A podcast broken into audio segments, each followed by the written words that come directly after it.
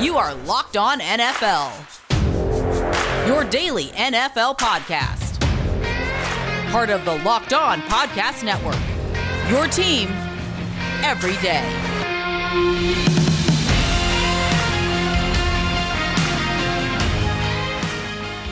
Welcome back, folks. It's the Thursday edition of Locked On NFL here on the Locked On Podcast Network. We have a great show for you. The Dallas Cowboys are going to be the, the focus here coming up in a little bit as we get Marcus Mosher in here to tell us all about what is America's team and who you're going to be watching on Hard Knocks. But there are other things happening around the league. I'm Ryan Tracy, and this is Jake Liscow. How are you, Jake?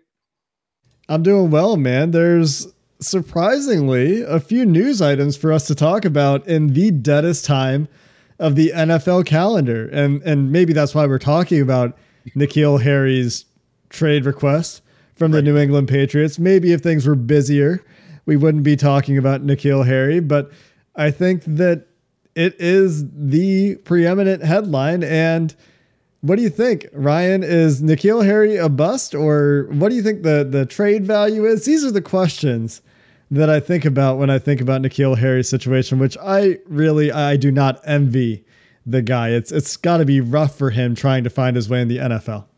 Yeah, I mean, I, I will say this: I think it's July seventh, and uh, everything has a little bit more immediacy when there's a little scrap of news. I won't call anybody a bust until they they've actually gotten a chance, and I don't know that he's earned that yet. I don't know what the internal proclamation is about his development. I don't know if it's a, a recognition thing, if it's the offense. I doubt it's a physical thing because I will say this about him coming out of college. I thought that he had the physical tools to mature into a player that could contribute. Um, I think he was overdrafted. I, I, will tell you that flat out. Um, and I think that's a lot of it. The expectation coming where he was drafted rather than maybe the third round where he belonged, I think has led to some of this. But it makes it difficult when you are stuck on a team whose offense is very, very structured and you have to conform to that. Not a whole lot of ad libbing, and maybe that's a new home could really help him out. I wonder where that would be. I mean, I honestly just feel bad for the guy that he won't get to play with Mac Jones. I mean, imagine the chemistry that could have come from that. He didn't get to play very much with Tom Brady his rookie year. Cam Newton last year had his struggles, and and certainly no one would call that offense consistent or explosive at least not as much as they wanted it to be. And he only played 14 games, ends up with 57 targets. So there is certainly a question of opportunity for Harry. And that's the point that his agent made in the release that went out. He said he wants more opportunity, essentially. He wants the ability to prove himself. He does not feel like after New England's offseason that that opportunity is there for him, clearly, with the Patriots. So it'll be interesting to see where he lands one na- uh, team that I saw floated out as a potential destination for him that is definitely desperate for a wide receiver and I think would provide him the opportunity would be the Detroit Lions, although there are some reasons that that is not necessarily the most desirable situation. He could at least rack up his share of targets there. I, I think so. And maybe it does say something that despite all the woes last season, that his market share did go up. He, 57 targets is a healthy number. Can he get that? From another quarterback that maybe isn't quite ready to deliver the ball exactly where it's most helpful to the receiver? I don't know. We're going to have to find out. But I, I, think that would be something it's worth getting, I think, out from under the blanket that you're under and just get a fresh start and try to really spark something. Don't get your kneecap chewed off, but I think you'll be okay if you end up there. Um, not everybody's happy. And I think there's always a question mark, not just about N'Keal, but also about, you know, like old number one quarterback the former MVP. I guess he's the reigning MVP. Sorry. He's not happy either. And you get little bits of information as we go through. I don't know that anything's changed, but how do you how do you take this news about Aaron Rodgers? Aaron Rodgers is out there golfing, trying to enjoy his life. He's got an earpiece in, driving his golf cart, chasing one of his drives, and people are like, "Hey, you gonna play for the pack?" You could tell me. You could tell me, Aaron. you could trust me, Charles Barkley. You could trust me, Aaron. I won't tell anybody. Larry Fitzgerald out there trying to get information out of the poor guy. And he's like, man, I'm just trying to enjoy. And Tom Brady making jokes about it. Tom Brady being like, yeah, I'm, I'm talking to Rob Gronkowski. I'm, I'm scouting my opposition. I'm watching Aaron Rodgers. He's 30 feet away from me, the leader of the Packers, I think. And, you know, people are just taking their shots at, at Rodgers. And he did say he would tell Charles Barkley privately when they're somewhere together next week. I wonder if that'll actually happen. That'd be very entertaining if Charles Barkley is the secret keeper as to Aaron Rodgers' future. But I, I think that he he must know something. The way he's talking about it at this point, it's got to be coming to an end either way. Training camp right around the corner at this point, just a couple weeks away. By the way, DeChambeau and Rodgers end up beating Mickelson and Brady in their little match. They were up three with two holes to go. So uh, the, the nomenclature, three and two. They they win with the three and two. I, I, think I'm saying that right. I don't know golf all that well. Coming up next, we talk about something we do know about, which is football. And that's with Marcus Mosher. We're going to dive deep and talk Dallas Cowboys for the rest of the show. BetOnline is the fastest and easiest way to make all your sports action bets. Baseball season through the roof, NBA, NHL, obviously football, even UFC and MMA. Before the next contest, go to BetOnline on your laptop or your mobile device and check out all the sporting news, the odds, the bonuses, everything you need to place your action. Don't sit on the sidelines anymore. It's your chance to get in the game as teams prep for their runs at playoffs or even a brand new season. Head over to the website, use your device, and check it out today. You'll receive a 50% bonus on your deposit. That's 50% on top of what you deposit at betonline.ag, your online sportsbook experts, and use the promo code locked on. Let them know that we sent you over there. Ryan, let's welcome to the Locked On NFL podcast from Locked On Cowboys. One of the hosts, Marcus Mosher Let's talk about America's team, Marcus. And let's actually start with the idiom America's team, which often used to refer to the Dallas Cowboys. Mm. So, a couple questions here. First, can you tell me about the history? Do you know the history of the phrase America's team, how that became associated with the Cowboys? And two, are the Cowboys actually America's team? Yeah, so let's uh, let's do the history first, right? So, do you remember those really old highlight films that NFL films used to do like for the for the teams. It didn't matter what team you were. You got like the little VHS, which was 30 minutes long. That gave you uh, like the the season recap. Well, in 1978, uh, uh, Bob Ryan, who was the editor in chief, actually called the 78 Cowboys America's team.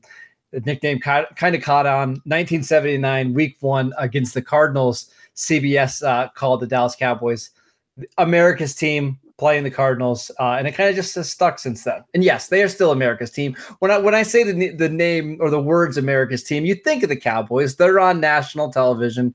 Uh, they're on Hard Knocks. They're on everything. Of course, they're America's team.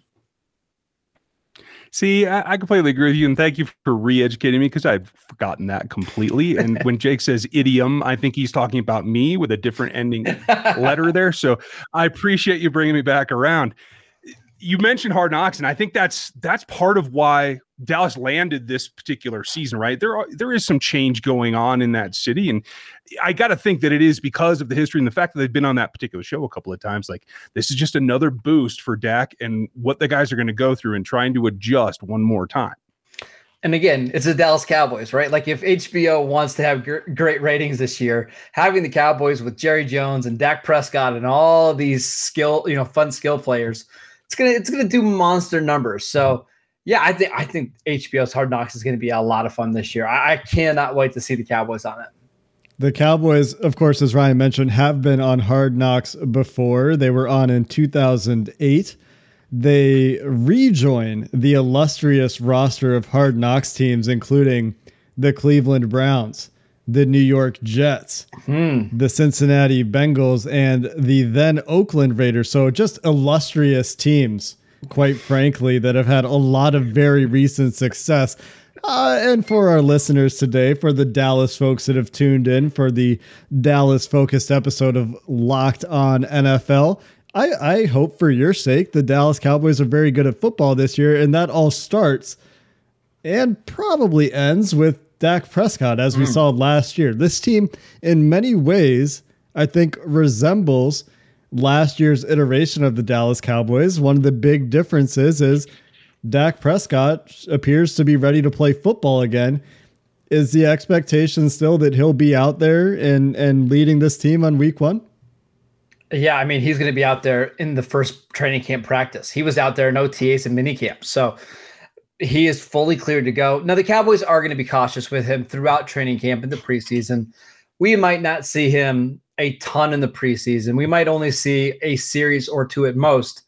But yeah, Prescott's going to be ready to go. He's feeling fantastic. Uh, he feels great about the offense. They're bringing back Kellen Moore, their offensive coordinator. Uh, they're getting back two offensive tackles and Tyron Smith and La'el Collins. Uh, they have a plethora of weapons.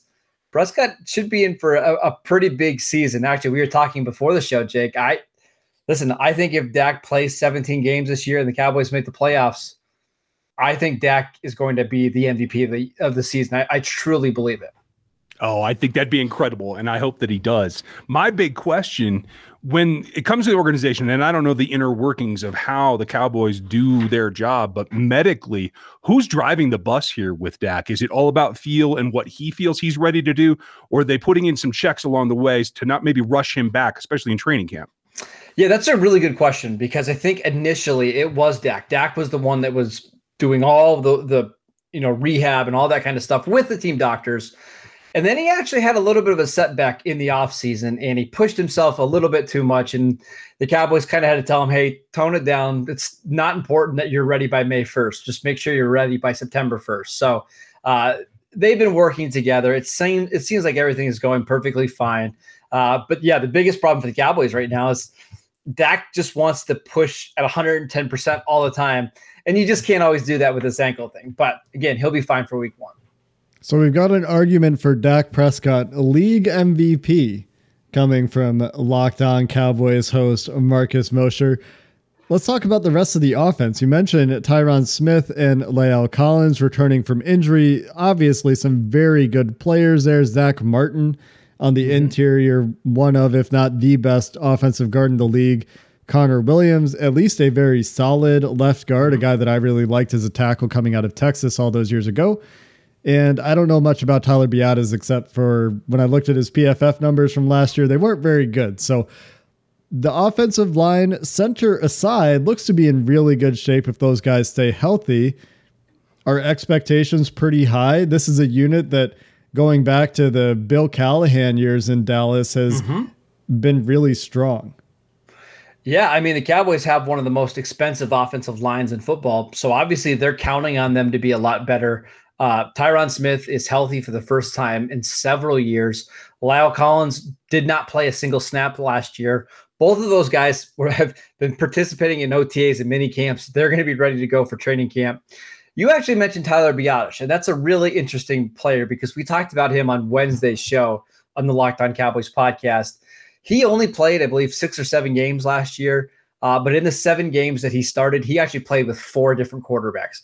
He played with different guards next to him in three different games. So uh, he was somebody who did not really have a full training camp, had no preseason games to play in.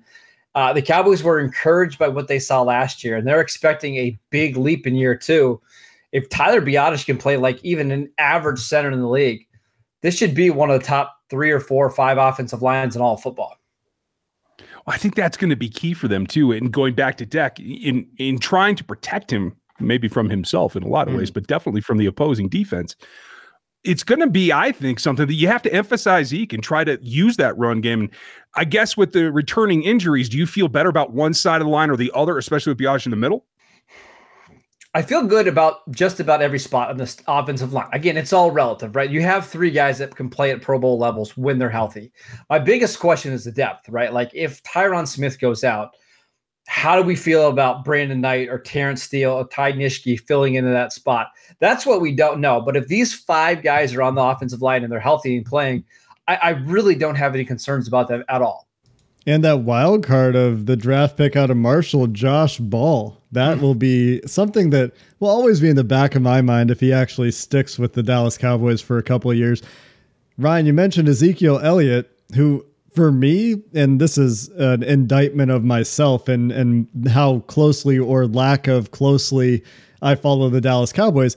Very good player. The skill players in general, you could put him up against any group in the league. So you're talking you think MVP quarterback, you think very confident in the offensive line. Mm-hmm. We haven't talked about tight end. I don't know how much we're going to talk about tight end, but Blake Jarwin, I think, is fine, I mm-hmm. think, for for the amount of three wide sure. receiver sets we're going to see out of Dallas.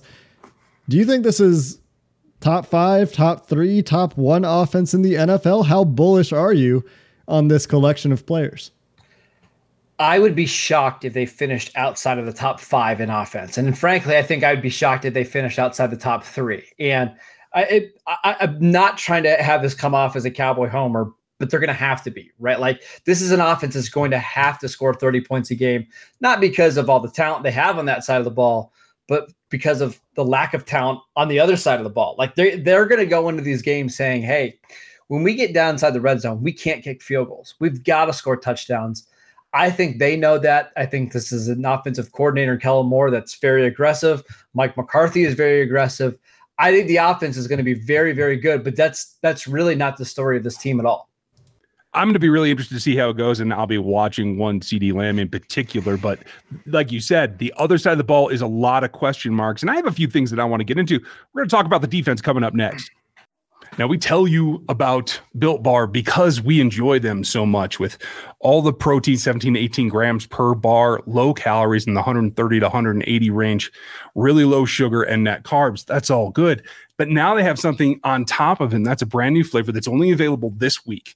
It is the grasshopper cookie flavored. You've seen me throwing a few of those around on camera because we got a sneak peek at them and I love them. If you're into the the thin mint Girl Scout cookie thing, this is for you. I think you guys are really going to dig it. It's it's kind of a classic takeoff on that without all the sugar. This one in particular is, is 150 calories, 17 grams, and only five grams of sugar. It makes it really easy, and it is very very limited. It's just this week. I want you to check that out because I think you guys are really going to dig it. Built Bar is really the place that you have to go if you want to have a, a healthy, nutritious snack or something to help you with what your program is right now. And we have a special promo for you. Go to built.com and use the code locked15. You'll get 15% off of your next order. The promo code is locked15. You get 15% at built.com.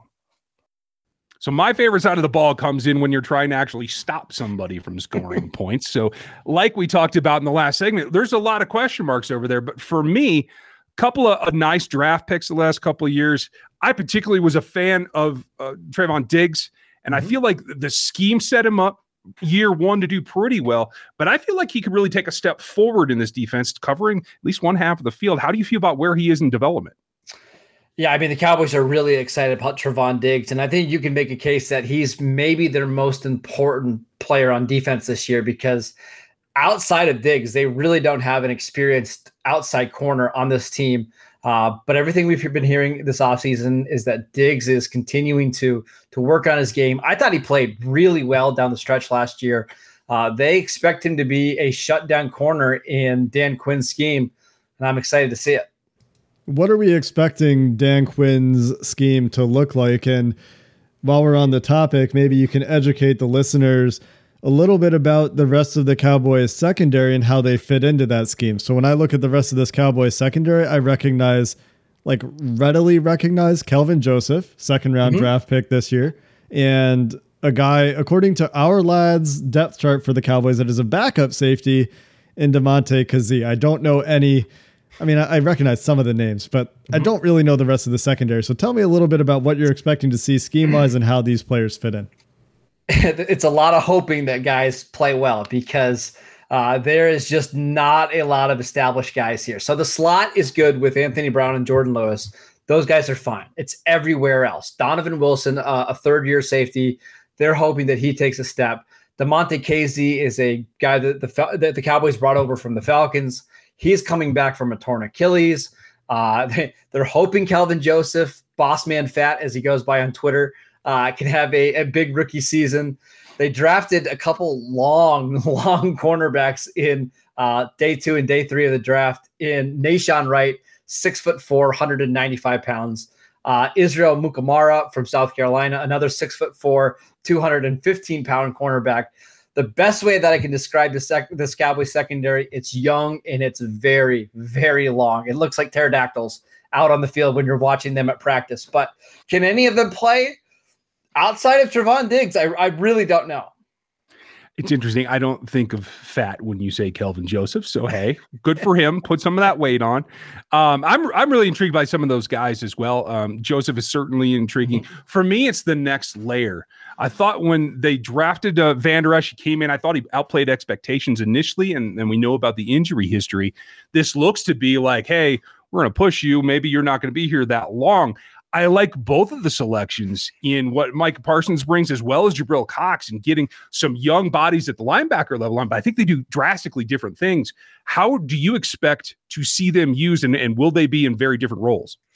So, what do we say? Most teams in the NFL probably play, two linebackers, what, 85% of the time, 80% of the time. I don't know what the Cowboys are doing. They might try to fit four or five linebackers on the field at one time because they paid Jaylon Smith uh, top 10 linebacker money. They have Leighton Vander Esch, who you mentioned. They spent the 12th overall pick on Micah Parsons. They signed Keanu Neal to a one year, $5 million guaranteed deal. They drafted Jabril Cox, who I think is one of the best cover linebackers in the draft. How are you going to find spots for all of these guys? I have no idea. I don't think they know. Uh, I think they're excited to get to training camp and see how it all shakes out. And frankly, it might be who's healthy for week one, who's healthy for week eight and that's how they determine the linebacker rotation. But I have absolutely no idea how it's going to shake out because Dan Quinn typically only uses two linebackers. curious to see which ones he picks. Is Micah Parsons going to maybe have a, a, versatile role? Do you think that he has that in him, or or is that sort of fit to line up all over the place? I think of all the linebackers, he is the one guy that can do the most things. Now, whether that's as a blitzer, I know some people have talked about him being like a 4 3 defensive end. I don't see that at all. I know that's what he was coming out of high school. I think he could be this third rusher or third linebacker that, who rushes off the edge. But when you spend the 12th pick on a linebacker, you're going to play him, right? And I, I expect him to be on the field. And when you spend $10 million a year on Jaylon Smith, I expect him to be on the field as well. Uh, that's my gut right now. Those are the two linebackers that are going to play the most snaps the thing for me is the last line of defense is always called safety for a reason. And it's mm-hmm. when I look at the roster right now, I, I know we talked about Kazee early. I, am just not sure if it's got enough to keep everything in front of it. And two guys that we we talked about, you mentioned uh, Mukuamu. Mm-hmm. I had him primed as a, a guy to, to change over to safety pre-draft. Yep. And I know that there were teams talking about Jabril Cox in that role. Could we see them go to more of a hybrid thing in this defense? I think Mukuamu is probably the more likely, you know, guy to play safety. Uh, again, I think Keanu Neal, if you need him to play that box safety role, he can do it. But I'll be honest, Ryan, the, the safeties are not good. And I think they know they're not good. They're trying to go cheap there. They did not pay a lot for those for those starters. I think they're just gonna kind of cover their eyes a little bit and kind of peek through their fingers and say, "Hey, we hope it works. If it's if it doesn't, Dak, you're going to need to score 35 today. Sorry, buddy.